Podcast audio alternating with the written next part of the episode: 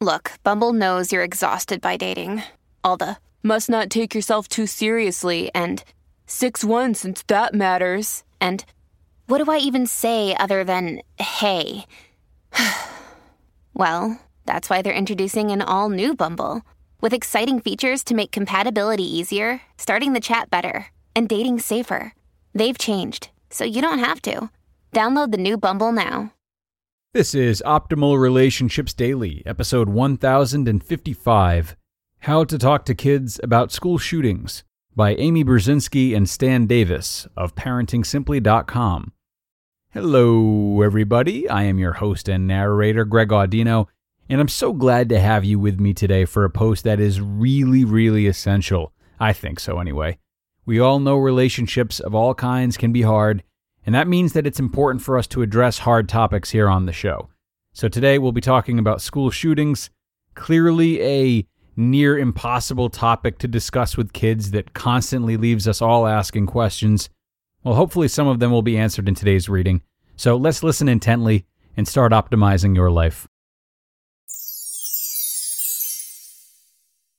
How to Talk to Kids About School Shootings by Amy Brzezinski and Stan Davis of ParentingSimply.com. Last week, the unthinkable happened again. Yet another school shooting. No matter how many times we see and hear that such a murderous rampage could happen to our nation's kids, the concept remains unfathomable to us. How do we begin to explain such horrific events to our children when we as adults cannot fully comprehend them? Perhaps by beginning with the idea that there is no explanation that could ever fully allow any of us to understand what happened. What then can we offer to our children? Talking to kids about school shootings. Whenever possible, children do not need to know about adult problems. We generously protect them from knowing about our health scares, our financial problems, our normal relationship stresses. There will be a time for them to know about all the problems adults face when they grow up we may be driven to learn all the details about tragic events, yet children are often not ready to hear about these things. One parent, writing about the Sandy Hook shootings, said that she asked herself whether she wanted to tell her children about the Newtown tragedy for their sake or for her own sake. She decided that it was best for them not to know. Each parent or guardian will, of course, make this kind of decision in their own way. It is clear that young children can be harmed by repeated exposure to news accounts, as they may believe that each news report means that another group of children has been killed. If our children do find out about these events, we should be led by their questioning to learn what they want to know. They may want just a little information, and may then wish to return to the everyday concerns of childhood. When dealing with tragic events, we have found the following to serve as a guide in working with adults, youth, and young children. First, give some facts. Without going into graphic detail, we can let children know as many facts as they need about what happened. Let children know that adults in their lives do everything they can to keep them safe and help them reflect on the safety steps we take to protect them. Mr. Rogers famously stated, quote, When I was a boy and I would see scary things in the news, my mother would say to me, Look for the helpers. You will always find people who are helping. To this day, especially in times of disaster, I remember my mother's words, and I am always comforted by realizing that there are still so many helpers, so many caring people in this world. Nurture and support. A normal reaction may include feeling anxious and fearful that such an event could happen in their own community, in their own school. Reassure children of what is being done to keep them safe, both at home and at school. Normal reactions may also include difficulty sleeping, change in appetite, and or regression to earlier behaviors, such as bedwetting, thumb sucking, speaking or acting younger than their actual age. Some children can feel more attached to a parent and or objects. These behaviors can allow one to manage the distress. On the other hand, some children may have no reaction at all. This too is normal. No matter what reactions your children have to terrible news, this is a time to hold them more, read more stories, offer comfort foods and routines, and spend more time together. Those steps benefit us in these tragic times as well as our children. What can we do about school shootings? use discretion in regards to how much children see via media. Post 9 11, we found that many children and youth were further exposed to trauma by repeatedly watching images over and over again, because some believed that they were seeing a series of new events. Children and youth need to know that we want to hear what they have to say, that we are here to listen and support them. When children and youth do not ask, and when their actions are showing that they are concerned or stressed, it is then important for us as adults to ask them what they are thinking of, feeling, or what they need to know. One study by the Secret Service found that in 81% of school shootings, at least one peer who was a friend of the perpetrator knew about the shooter's plans ahead of time. 79% of youth surveyed were peers that knew of a school shooting that were not friends with the shooter, but knew about him or her and possible plans.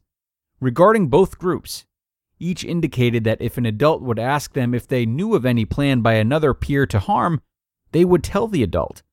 We as adults need to be proactive in supporting, asking, and listening to our children and youth. We need to encourage them to speak to us if they know or even suspect potentially hurtful acts. We need to abolish the idea of tattling and being a snitch so they are more likely to talk to us about their concerns. All children will experience negative events of some type, either directly or indirectly. So it's important for all to have positive relationships with multiple adults, with peers, to have passionate hobbies and a sense of efficacy, and to be able to express themselves when sad or hurt, and to find joy and meaning in life. The current research on resiliency supports these behaviors. We all struggle with our feelings about school shootings, but we can comfort, support, and reassure our children through painful times. You just listened to the post titled, How to Talk to Kids About School Shootings by Amy Brzezinski and Stan Davis of ParentingSimply.com. Hey, it's Kaley Cuoco for Priceline. Ready to go to your happy place for a happy price? Well, why didn't you say so? Just download the Priceline app right now and save up to 60% on hotels. So, whether it's Cousin Kevin's Kazoo concert in Kansas City, go Kevin, or Becky's Bachelorette Bash in Bermuda, you never have to miss a trip ever again. So, download the Priceline app today. Your savings are waiting. Go to your happy place for a happy price. Go to your happy price, Priceline. And such an important article, needless to say. Thanks so much to Amy and Stan for this. We see here that while school shootings are clearly an extraordinarily difficult topic to navigate, doing so properly once again comes down to the value of open communication. When we actively communicate with our children and engage with them and show genuine curiosity for what they think and feel, we really open the floodgates for matters that are so much more important than we may realize.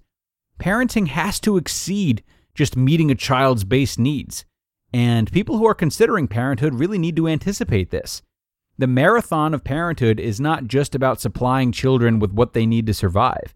It's also a commitment to nurturing and providing guidance between the cracks. I remember we uh, we once talked about the value of having a routine with people. Now, sure, routines can come off as trite and unexciting after a while, but they're also huge signs of commitment and devotion that do not go unrecognized on a subconscious level. So, even if you are a busy parent who is constantly in need of alone time, starting with a commitment to a 10 to 15 minute breakdown of what your child's day was like after they get back from school can be a really great jumping off point. As long as it's fully concentrated and without distraction, it's a springboard for great conversation. And even on the ordinary days in which there's nothing remarkable to report, the bond is slowly being built as children are being constantly reminded that their parents are ready and interested should anything come up. Worth considering. Okay, we're going to wrap up, everybody. Thanks so much for being here with me today and staying patient during such a crucial article. This is, of course, a topic of great concern for parents, and that's why we're here to explore it with you on ORD, because true relationships do not have shortcuts, and neither do we. So, with that being said, have a great weekend and be sure to stop in for our Q&A episode tomorrow, where your optimal life awaits.